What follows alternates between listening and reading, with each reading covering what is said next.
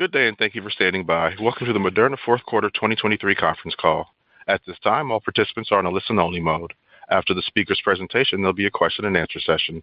To ask a question during the session, you'll need to press star one one on your telephone. You will then hear an automated message advising your hand is raised. To withdraw your question, please press star one one again. Please be advised today's conference is being recorded. I would now like to hand the conference over to your speaker today, Lavina Talukdar. Please go ahead.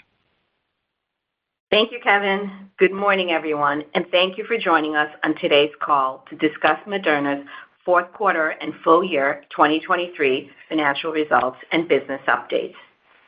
You can access the press release issued this morning, as well as the slides that we'll be reviewing, by going to the Investors section of our website. On today's call are Stéphane Bancel, our Chief commercial uh, Executive Officer, Stephen Hoge, our President, and Jamey Mock, our Chief Financial Officer. Before we begin, please note that this conference call will include forward-looking statements made pursuant to the Safe Harbor provisions of the Private Securities Litigation Reform Act of 1995. Please see slide two of the accompanying presentation and our SEC filings for important risk factors that could cause our actual performance and results to differ materially from those expressed or implied in these forward-looking statements. With that, I'll turn it over to Stéphane. Thank you, Lavina. Good morning or good afternoon, everyone. Thank you for joining us today. I will start with a review of 2023. Jamey will then present our financial results. Stephen will then review our late-stage clinical programs, and I will close by sharing our 2024 priorities. Let me start with our mission, Moderna's commitment to deliver the greatest possible impact to people through mRNA medicine. In 2023, every member of the Moderna team helped to advance our mission, which is a driving force that motivates our team every single day. We impacted more than 100 million people around the world, and we advanced our development pipeline across all of our franchises, including infectious disease, oncology, and rare disease. 2023 was a difficult year as we transitioned from a pandemic to a seasonal endemic market. We reported sales of $6.1 billion for 2023, which was at the low end of our financial framework range. These sales exclude the recognition of $600 million of deferred revenue from Gavi. In the U.S., the vaccination rate was down year-over-year. We were pleased that our U.S. commercial team drove an increase in our retail market share from 37 to 48%. Outside of the U.S., we were not able to compete in the EU market in the second half of 2023 due to a competitor contract, and our performance led to a low market share in Japan. We did have a strong performance in Israel, Switzerland, and Taiwan.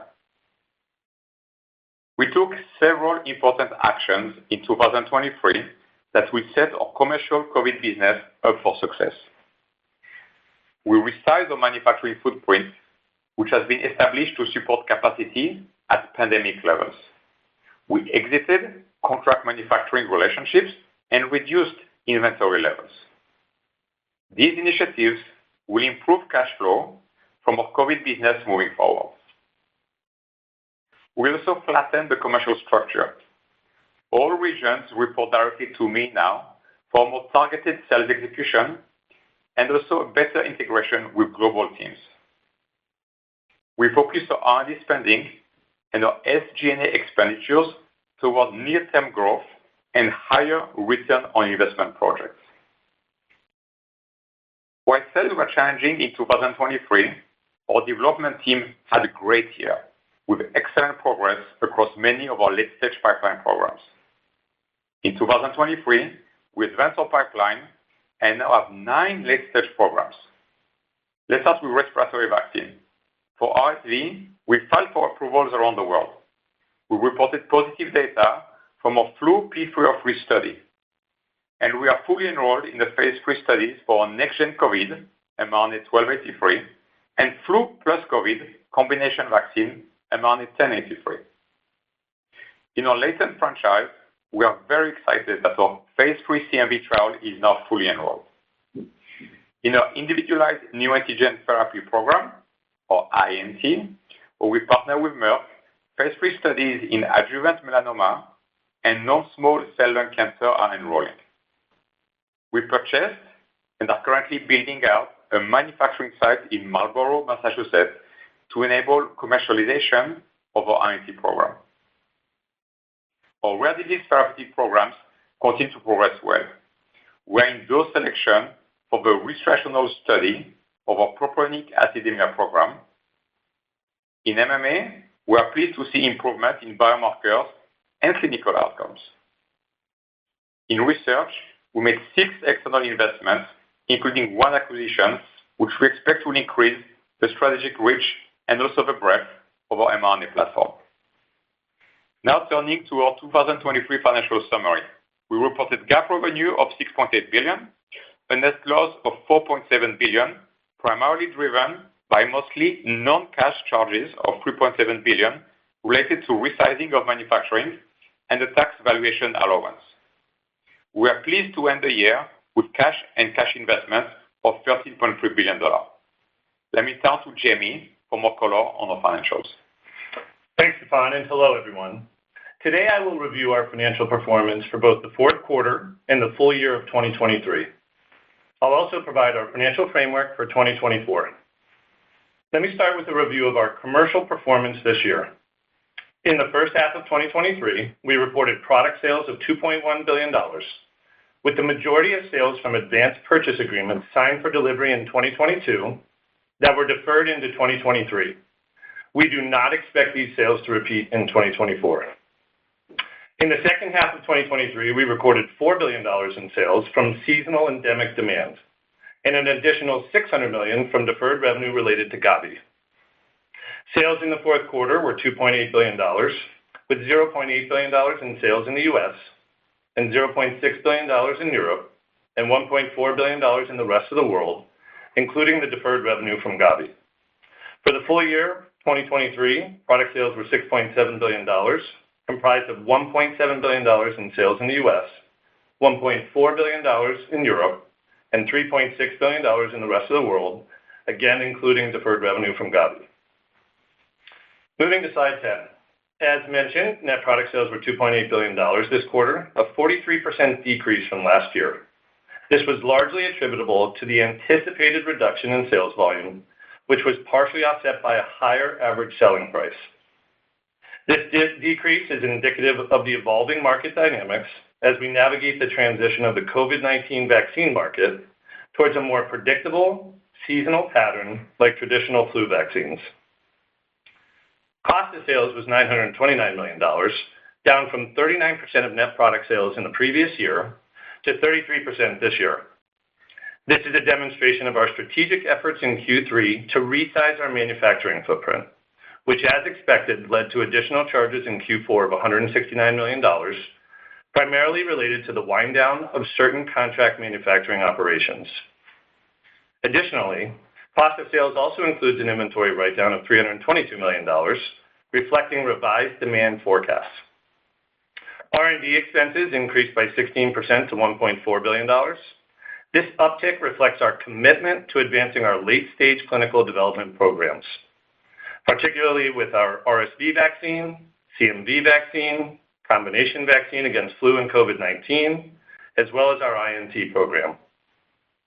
The increase also included an upfront payment of $120 million associated with the strategic research and development collaboration with Immatics.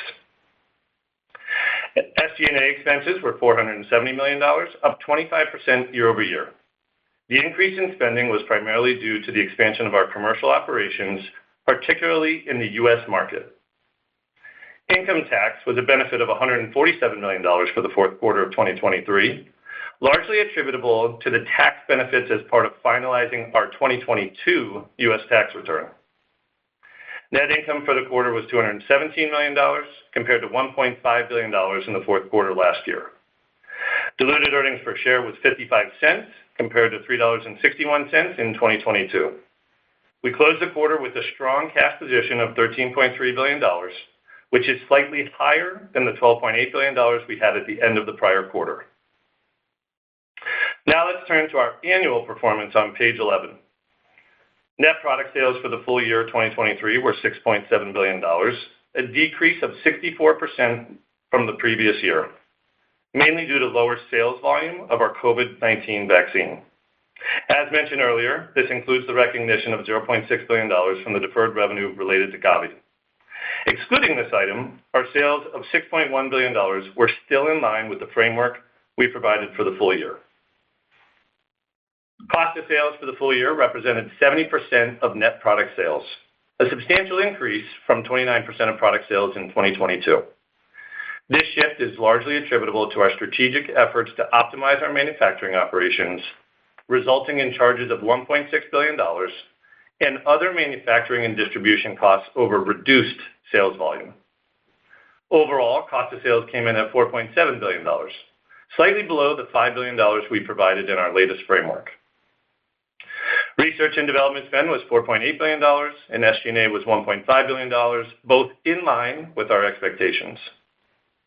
Our income tax provision was $772 million for the full year 2023. During our Q3 earnings call, we discussed the requirement under GAAP to establish a valuation allowance against deferred tax assets when the current year and cumulative income projection for the next three years is in a loss position. It's important to note that future income from products not yet approved by regulators are excluded from these income projections, which restricts us to just our COVID vaccine, and it does not include expected future launches. This valuation allowance does not impact future cash flows, future tax returns, or the company's ability to utilize deferred tax assets in future periods. Net loss for the year was $4.7 billion, compared to net income of $8.4 billion last year. The decrease in profit was primarily due to lower product sales and higher R&D expenses in 2023. Diluted loss per share was $12.33, compared to diluted earnings per share of $20.12 in 2022. So now let's move to slide 12. We wanted to provide you additional perspective on our full year financial results by presenting them alongside a summarized version that excludes the impact of the Gavi deferred revenue recognition, our resizing charges, and the tax valuation allowance. Our total GAAP net loss for the full year was $4.7 billion. However, when excluding these primarily non-cash items, the net loss is reduced to $1.6 billion. Now let's turn to our 2024 financial framework on slide 13, which is mostly in line with what I shared on our Q3 call. We expect net sales for 2024 of approximately $4 billion, which we think will be a low point as we expect to return to growth in 2025. Sales in the first half of the year are expected to be approximately $100 million, reflecting the strong seasonality of respiratory vaccines. We expect cost of sales of approximately 35% of product sales, in line with our cost of sales framework, which we introduced in our Q3 earnings call last year. For R&D, we expect full year expenses to be approximately $4.5 billion, down from $4.8 billion in 2023. For SG&A, we expect full year expenses to be approximately $1.3 billion, down from $1.5 billion in 2023. We also expect taxes to be negligible in 2024. In our Q3 earnings call, I provided our Moderna operating principles, which largely centered around a very disciplined approach to capital allocation. Our number one priority has been, and will continue to be, reinvesting in the business. In addition to the investment into our pipeline, we expect capital expenditures in 2024 to be approximately $0.9 billion, as we mostly complete the construction of our facilities across the globe. Our teams are laser-focused on operational improvements for both expense management and working capital. As a result, we expect to end 2024 with approximately $9 billion in cash. I will now turn the call over to Stephen. Thank you, Jamey. Good morning or good afternoon, everyone. Today, I'll do a quick review of our clinical highlights from our late-stage programs in 2023, and then look ahead to anticipated milestones in 2024.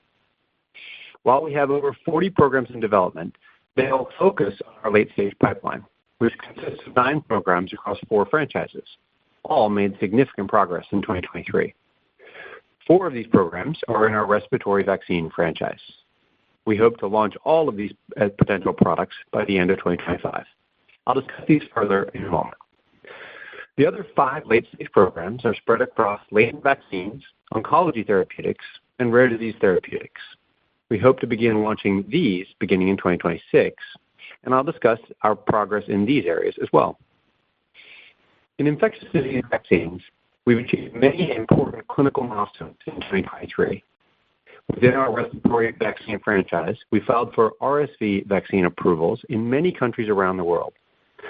We recently presented follow-up data from our phase III study at the RSV-VW meeting that I'll recap in a moment. In our mRNA-1010 flu program, our phase III P303 study met its primary safety endpoints and hit all eight co-primary immunogenicity endpoints against all strains of influenza. We're also excited that we fully enrolled the phase III immunogenicity and safety study of our next-gen COVID vaccine and the phase III immunogenicity safety and safety study of our flu and COVID combination vaccine. In our latent and other vaccines franchise, we're proud of the great progress our team made to complete enrollment in the phase III study of our CMV vaccine in 2023. That study is now accruing cases towards its first interim analysis of efficacy. On slide 17, I want to briefly review the primary analysis for our RSV vaccine, which was first shared in January of 2023. The study met its primary and key secondary endpoints, leading the DSMB to recommend unblinding. Vaccine efficacy was 83.7% against RSV with two or more symptoms of lower respiratory tract disease at a median follow-up of 3.7 months, with a wide range of two weeks to 12 months of total follow-up. The primary analysis also showed 82.4% and 68.4% vaccine efficacy against three or more symptoms and acute respiratory distress, respectively. These data were recently published in the New England Journal of Medicine in December of last year. We've continued to follow the participants in the trial and announced follow-up data at the RSV-VW conference earlier this month. An additional analysis showed sustained vaccine efficacy against RSV, with VE of 63.3% against RSV lower respiratory tract disease with two or more symptoms through a median follow-up of 8.6 months and a maximum follow-up of 17.7 months. The vaccine efficacy was 74.6% against RSV lower respiratory tract disease associated with shortness of breath, which has been shown to be a key driver of seeking a higher level of medical care and the associated burdens and costs. Now, slide 19 summarizes the overall timing of enrollment, primary efficacy analysis, and subsequent analysis overlaid against the epidemiology of RSV over the two seasons that have now contributed to the efficacy in the trial. Our trial enrolled steadily over 13 months between November 2021 and December 2022. As a result, the primary efficacy analysis included cases from both the smaller RSV season of 2021 and 2022 and the much more significant RSV season of 2022 and 2023. Due to enrollment throughout the year, the median follow-up, the primary analysis, was 3.7 months, but as I noted, the maximum follow-up was 12 months. The primary analysis met its success criteria, leading to uh, study unblinding. We continue to pre-plan additional analysis on April 30th, 2023. At that analysis, the median follow-up was 8.6 months, with a maximum follow-up of 17.7 months. Or put another way, approximately 17,000 participants were between nine and 18 months of study follow-up at the time of the analysis, with many completing their second RSV season on the study.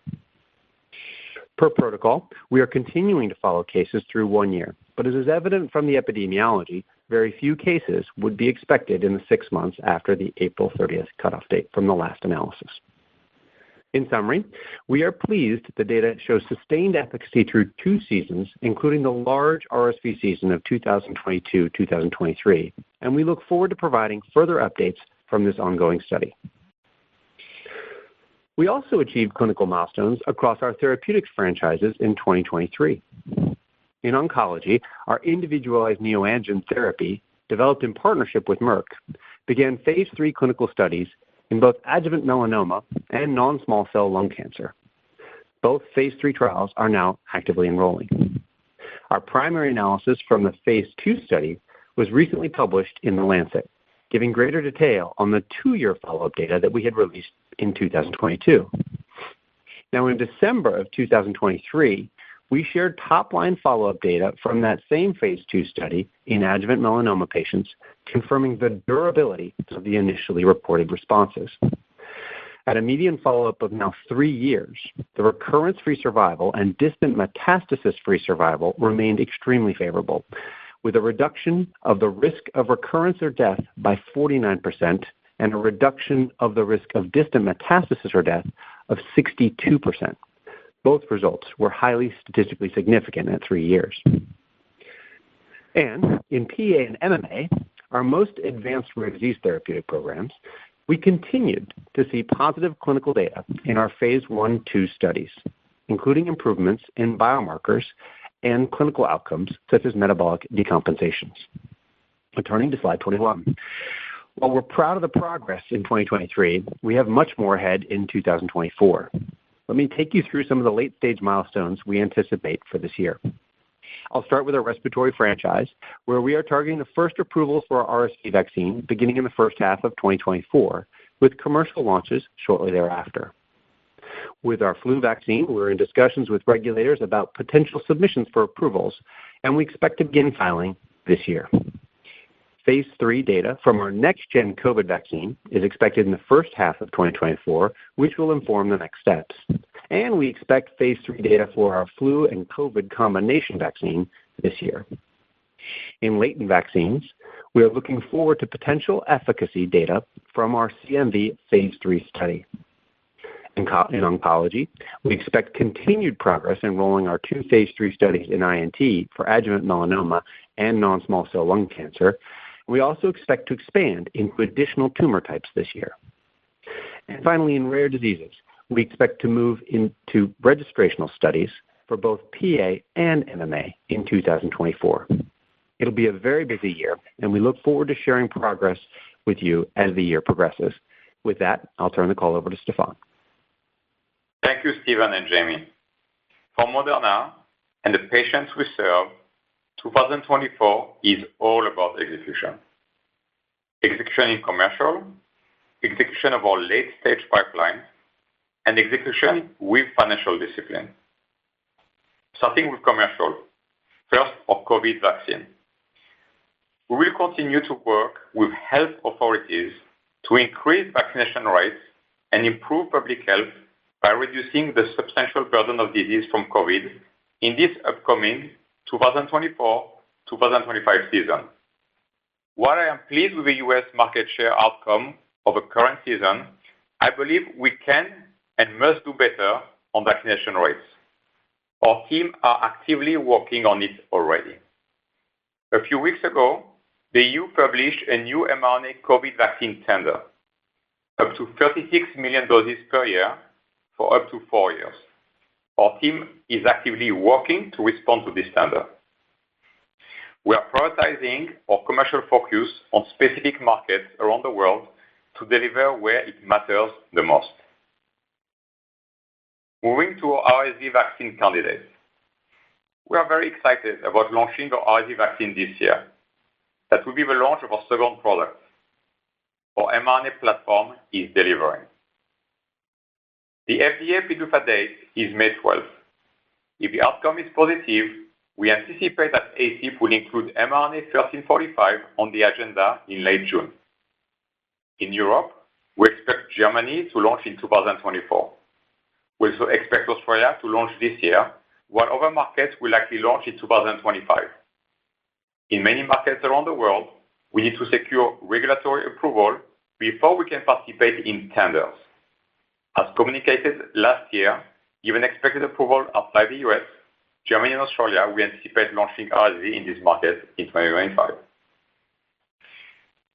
The RSV market is estimated to be a $10 billion opportunity, consisting roughly of $6 billion-$8 billion in older adults and $2-$4 billion in the pediatric and maternal settings.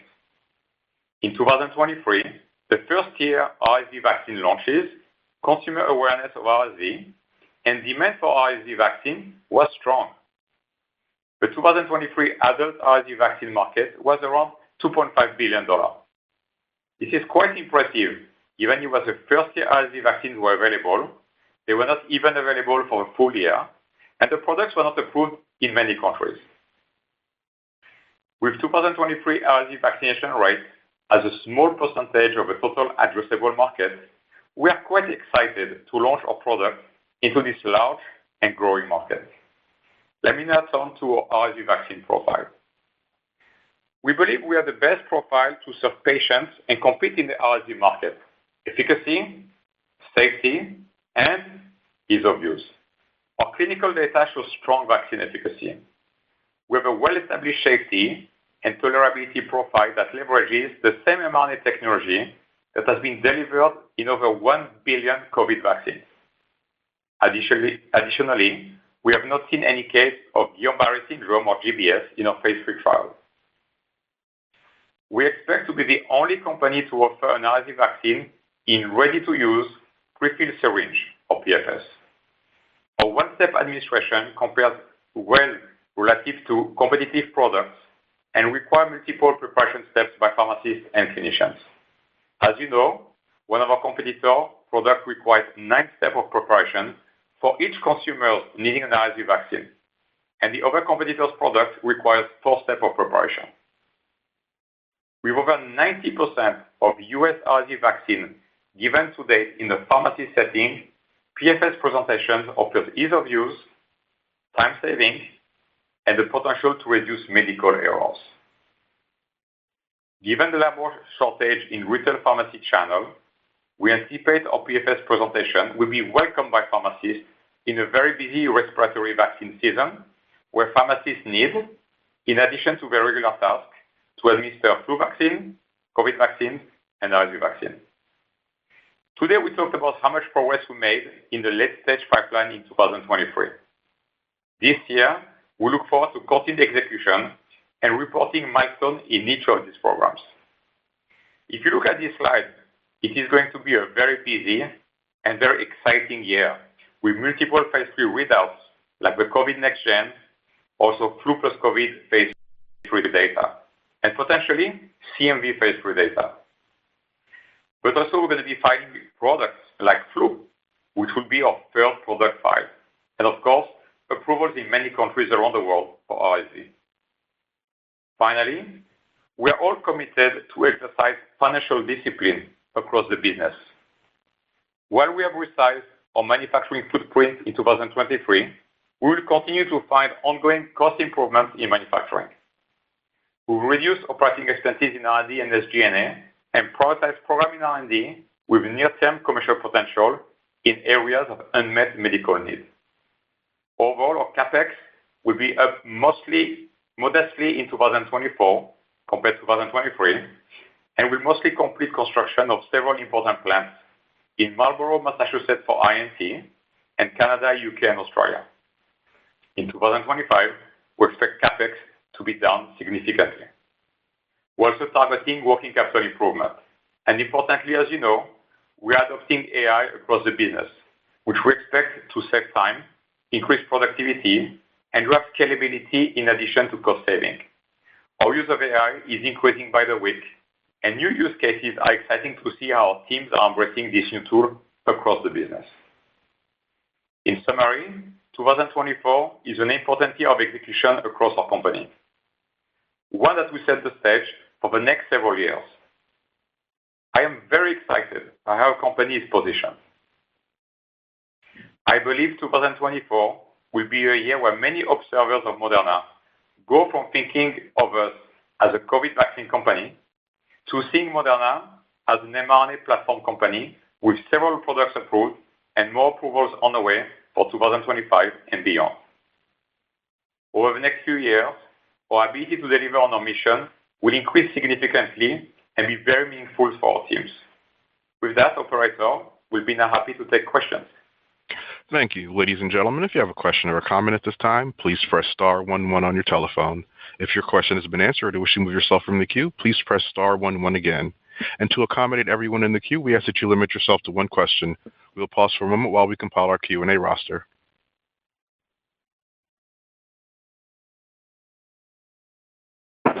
Our first question comes from Michael Yee with Jefferies. Your line is open. Hey, guys. Good morning, and thanks for uh, the question. Um, focusing on RSV, I know you made a number of nice comments about comparing the data. Um, maybe you could talk to two or three points. One is um, perhaps how it will work in the commercial market in the U.S. with contracting. Is that contracting season, or do you have to have contracts, and how does that work between the two different uh, other competitors? And secondly, how would that work at the pharmacy level when either patients or doctors are making the selection, uh, given the fact that Pfizer and GSK both had similar sales but different profiles? Uh, maybe talk to those two different things and uh, how you expect that to play out for this year. Thank you. Great. Thank you, Michael. It's um, So In terms of contracting, obviously, we cannot start contracting now because the product is not approved. But our medical team has been quite engaged across the board at medical conferences, talking to healthcare professionals and sharing the great data that was published uh, in December, as you know, for the phase III in the New England Journal of Medicine. Have active discussions. Uh, there is quite uh, high excitement about the possibility, again, if a product was to be approved, to get a prefilled syringe product. As we discussed in my remarks, as you know, labor shortages are a big issue in pharmacy. For any of us that has gone to a pharmacy in the fall, Uh, you could see it was very busy, sometimes a bit too hectic.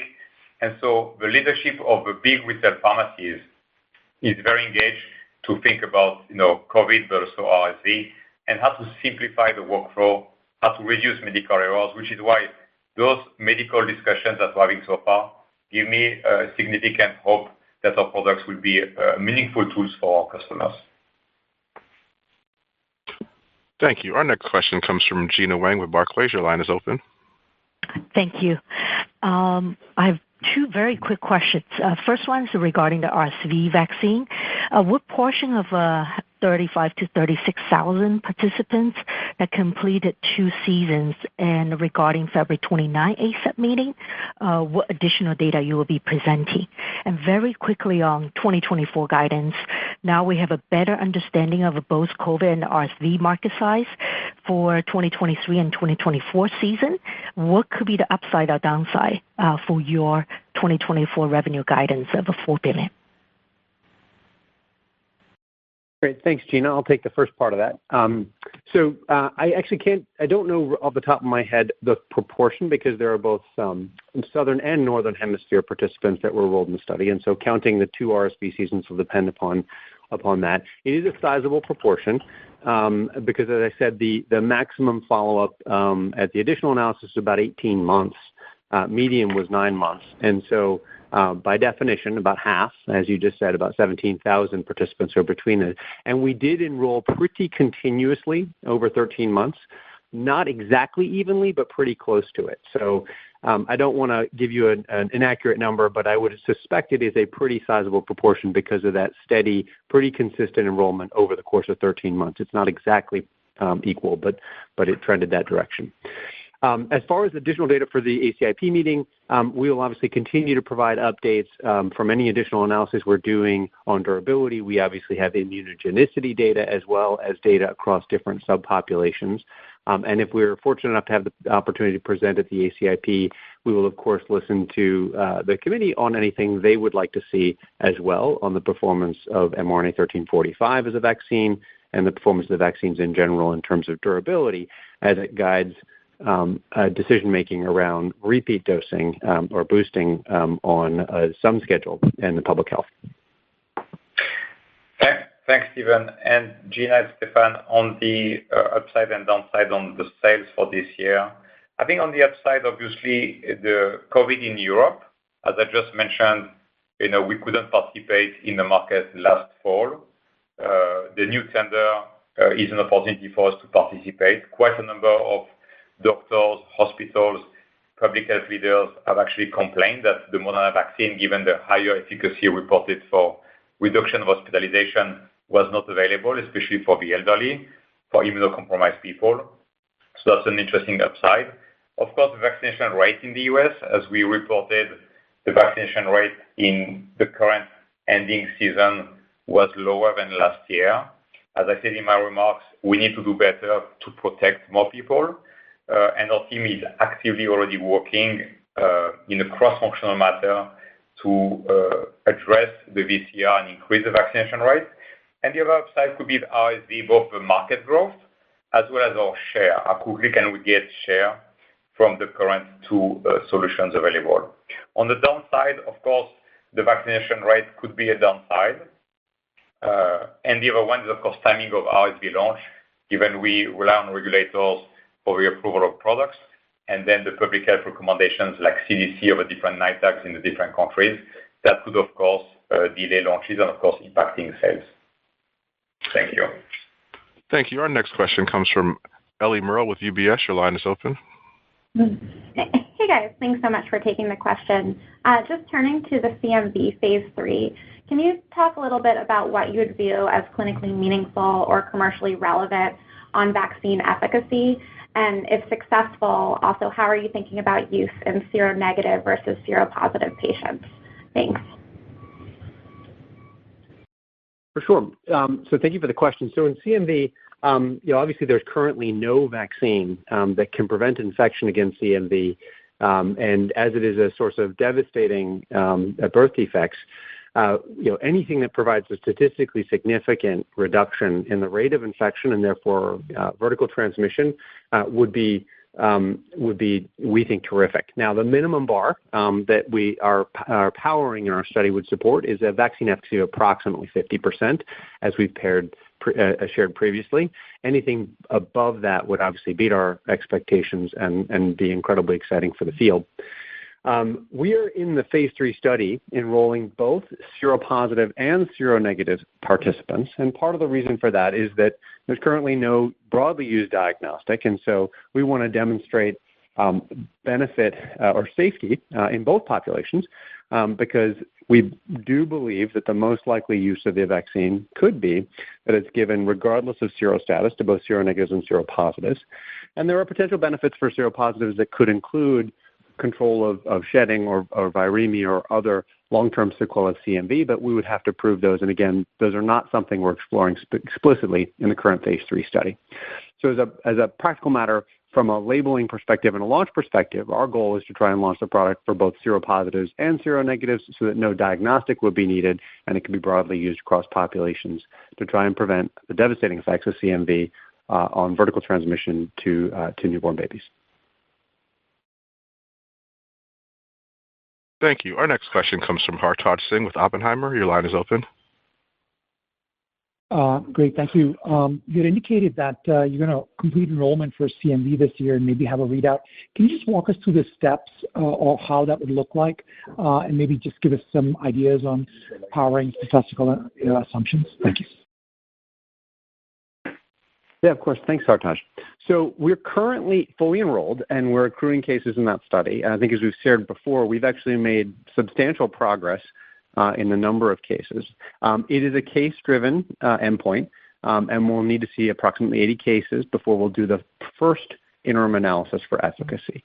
Um, that uh, 81 cases, to be specific. That interim analysis for efficacy will look a lot like our other vaccine efficacy studies. Uh, DSMB will will evaluate that data. And if we meet the statistical threshold, um, which is for early efficacy, meaning we're doing better than our minimum of 49.5% vaccine efficacy, then they will, at that moment, tell us to unblind and share the results. And of course, we will share them uh, broadly with the world. Um, if, for whatever reason, we don't quite have the statistical power in that first interim analysis efficacy, the study is powered to continue on and continue to accrue cases Uh, towards a final analysis of efficacy. Now, given the rate of uh, the final analysis at 112 cases, um, now, given the rate of a case accrual that we're currently seeing in the study, we do expect that we will have more than enough cases uh, this year. Um, we are therefore pretty confident that we are going to be seeing a readout Uh, from the interim analysis, possibly even the final analysis for efficacy in 2024. But Again, since it's case and event-driven, we just have to bide our time. Uh, and ultimately, um, we will depend upon the DSMB to tell us whether or not we've met that statistical threshold. Thank you. Our next question comes from Luca Issi with RBC Capital. Your line is open. Oh, great. Uh, thanks so much for taking my question. Maybe Stephen and I and team, maybe can you remind us what's your latest thinking in terms of potential for accelerated approval there for melanoma?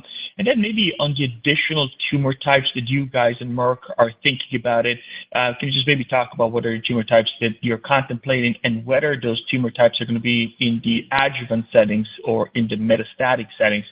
And then maybe on RSV quickly, can you just maybe expand on durability in the context of your competitor? Um, is there a scenario where ACIP recommends the GSK vaccine for every other year versus your vaccine for every year? Uh, any color there? Much appreciated. Thanks so much. Quite a few questions. I'll try and get them. I apologize if I forget anyone.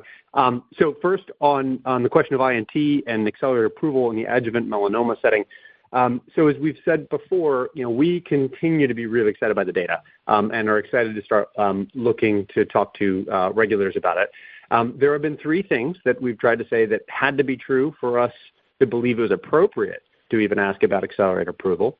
The first was we had to see durability. And clearly, the data that we just saw from December, just two months ago, shows that durability and really a clear statistically significant result Um, where the comparator arm, the control arm, looks really just like the labeled data.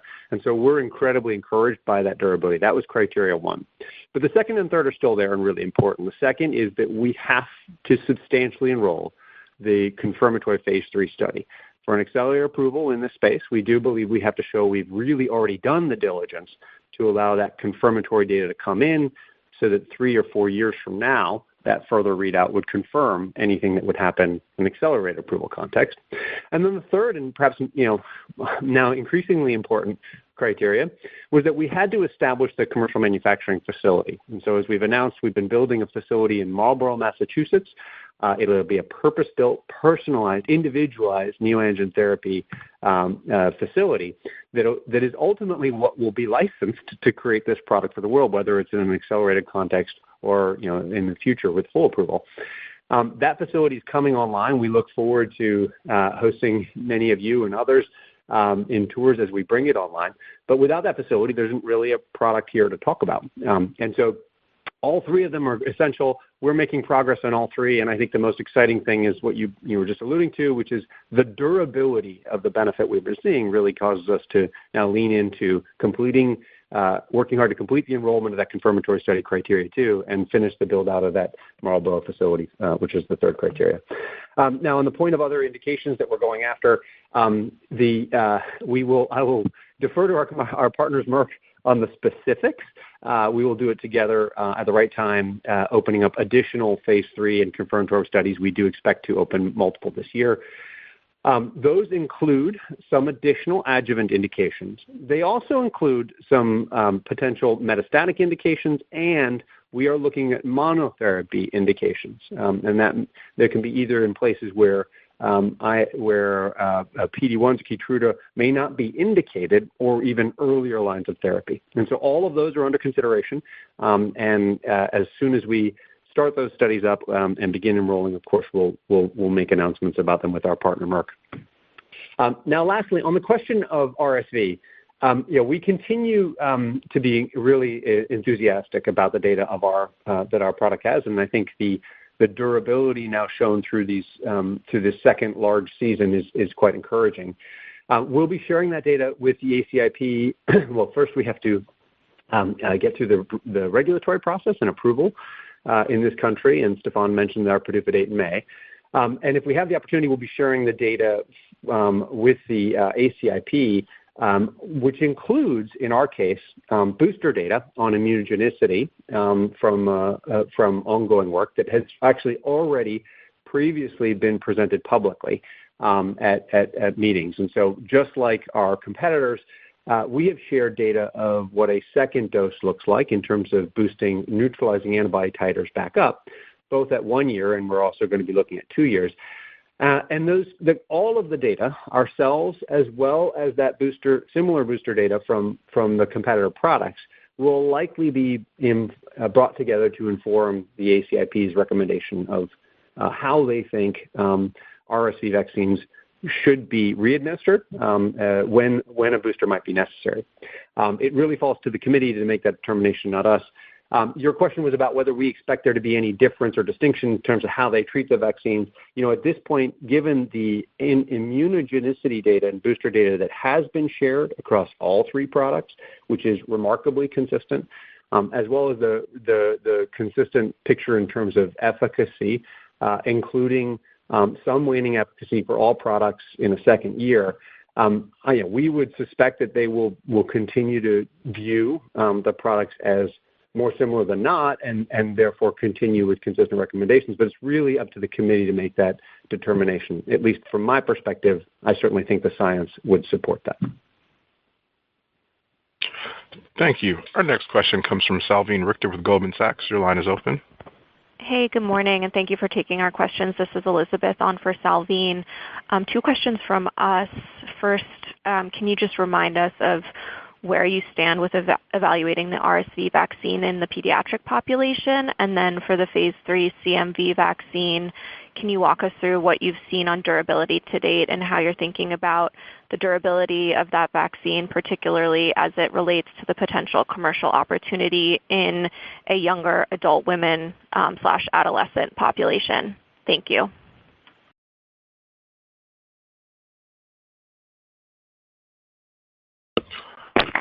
So I'll take the question. Uh, so on RSV pediatrics, uh, we have not started the study yet. We are, of course, considering uh, taking this into a phase III. It is in the clinic with phase I/II. Uh, we are waiting for the data to be able to to move at the right time into the pediatric setting. In terms of CMV, we don't have data yet on durability. Again, like we've done for other programs, when we share the data, we'll share the data including durability because it's very important. As you know, the benefit of young women is they have a very strong immune system.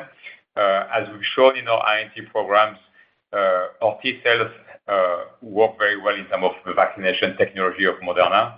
So we really expect to have good durability over time. But again, we have to wait for the data to make such a determination. Thank you. Thank you. Our next question comes from Geoff Meacham with Bank of America. Your line is open.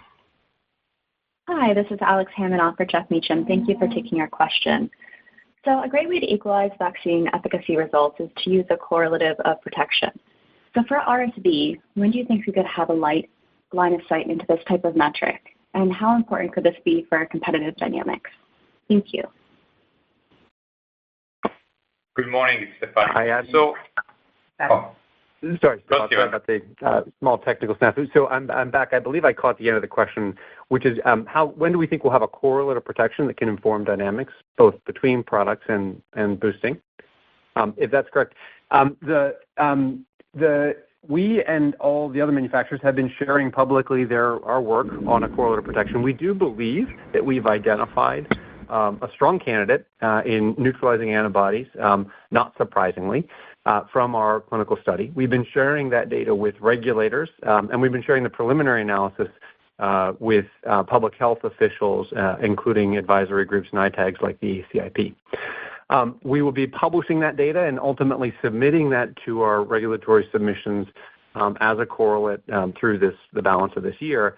Um, and if we and I think the other competitors are successful in establishing neutralizing antibodies against RSV as a correlate of protection in RSV, then it really will probably be the primary way that public health officials make determinations about revaccination and boosting um, and ultimately how we maintain durable protection against RSV uh, for high-risk populations like older adults.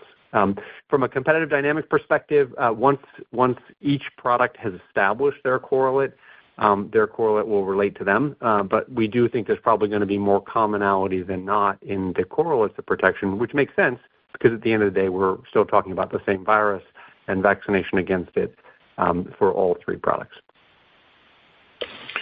Thank you. Our next question comes from Terence Flynn with Morgan Stanley. Your line is open. Great. Uh, thanks for taking the question. I was just wondering if you could provide an update on your discussions with the FDA for 1010, your seasonal flu vaccine, and what's gating to filing here. Thank you. Um, thanks. So um, we are speaking to the FDA and regulators uh, around the world about um, what they would like to see from a submission perspective for our first generation or our influenza program, uh, our mRNA-1010 program, as you referenced. Um, I don't have any specific updates right now. We're in those conversations as we speak. I really don't want to get ahead of them. Um, you know, The kinds of things we're talking about are um, what's the total submission data package, what's uh, the duration of follow-up in some of these studies, and what additional studies or data Um, might be uh, supportive to the application. Um, those conversations are ongoing. Um, we will provide updates as and when we have them, uh, but I have nothing further to add right now. Thank you. Our next question comes from Jessica Fye with JPMorgan. Your line is open. Hey, guys. Good morning. Thanks for taking my question. For INT, can you talk about what's driving your confidence to go into metastatic settings? How's enrollment going in the phase III melanoma trial? And I know you touched on manufacturing being important here. What's the status of that manufacturing scale-up work, and when is that facility going to be ready to go live? Great questions all. So um, I'll take the first part of that. Uh, um, so first on metastatic, uh, so we have not formally decided um, or announced that we're going into a metastatic indication. We do have data from our phase I uh, study, our initial phase I study in metastatic patients, including non-small cell lung cancer. Um, but we have not yet made a determination that we're going into the metastatic indication. And I think you know behind your question is a view that I would agree with, which is to the extent that INT is going to provide a really um, substantial benefit, we think it is probably in earlier lines of therapy, um, so not just adjuvant, but perhaps even stage one disease or uh, stage two disease, depending on the indication, because um, the safety and tolerability profile is, we think, incredibly favorable, and the benefits we're seeing are pretty remarkable from the immune perspective.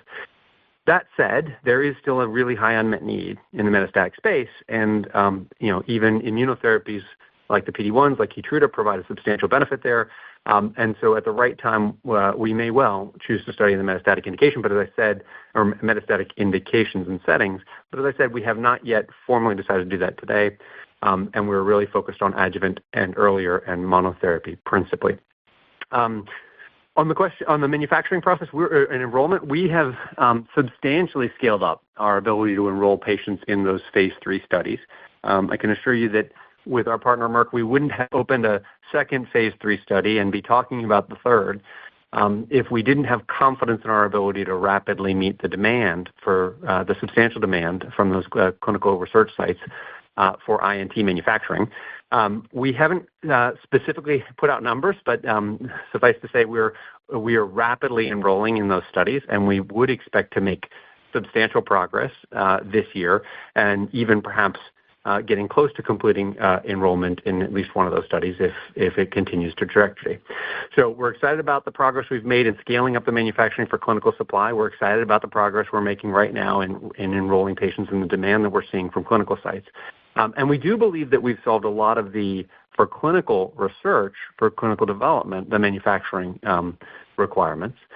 Um, the question then becomes commercial. And as we alluded to a few minutes ago, the uh, Marlborough site would really become the purpose-built commercial site, which needs to not only be able to deliver high-quality product uh, at high volumes, but also do it at a uh, valuable price and cost point. Um, and all of that work is ongoing. We've made great progress in building that site. Our goal is to establish that site for at least clinical supply this year, um, but we haven't provided further guidance on when we will have that fully operational uh, for potential commercial use. Um, and ultimately, it depends upon discussions with regulators as well.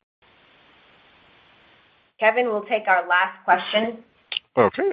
Our last question comes from Evan Wang with Guggenheim Securities. Your line is open. Great. Thanks, guys. Uh, two from me. Uh, first, on RSV, know there are some additional studies to expand the initial population. Uh, can you comment on when we may see data from the phase IIIs in 50+ and the higher-risk younger adults, and when you could potentially supplement a filing if everything's positive? And then you know, I know you commented on Australia. So just you know, as you were thinking about or as you you know, you've talked about Australia as a proxy for COVID sales in 2023, now, can you comment on how interpretable Australia will be for your RSV launch and as we look for trends in COVID vaccination rates? Thanks. Great. I'll quickly take the first part of that and then hand it over to Stéphane for the second. Um, so, The um, uh, additional data um, on 50+, we have obviously immune bridging data and co-administration data. We'll be sharing that at the appropriate time. Um, eh, with public health officials and others. It could be as soon as the ACIP, it just depends on when the data comes in, um, as well as the 18+ uh, um, high-risk populations. In your question about getting those in the label, it's important to note that, public health officials can recommend use even beyond the label and may choose to do that, but our responsibility will be to get it in the label. And we will need to complete the initial BLA before then we could submit the sBLA Uh, to get that data in the label. And so obviously it would follow shortly after um, our hopefully successful um, PDUFA outcome in May. Thanks, Stephen. And on Australia, so a few things. First, I mean, our team has delivered a strong performance on COVID in Australia. We've been helping the government since the beginning of the pandemic. As you recall, we have announced a long-term 10-year partnership with the Australian government, and we are currently building a plant in uh, Melbourne that is advancing quite successfully. Uh, and we are in active discussions with regulators around Australia for RSV approval. The point I will make is that Australia, as you know, is a quite different market commercially uh, to the U.S. It's really mostly driven by the government. So I will compare Australia more to a European market than to the U.S. market. I don't think we can draw any positive or negative correlation in what happened in Australia, COVID or RSV, to what will happen in the U.S. in the fall 2024, winter 2025. So much for the questions today. Thank you for taking the time to be with us. We look forward to talking and seeing many of you in the coming days and weeks. I hope that you all have on March 27th annual Vaccine Day in your calendar. We will start the presentation at 9:00 A.M. Eastern Time. So have a great day, and thank you for joining. Ladies and gentlemen, this concludes today's presentation. You may now disconnect and have a wonderful day.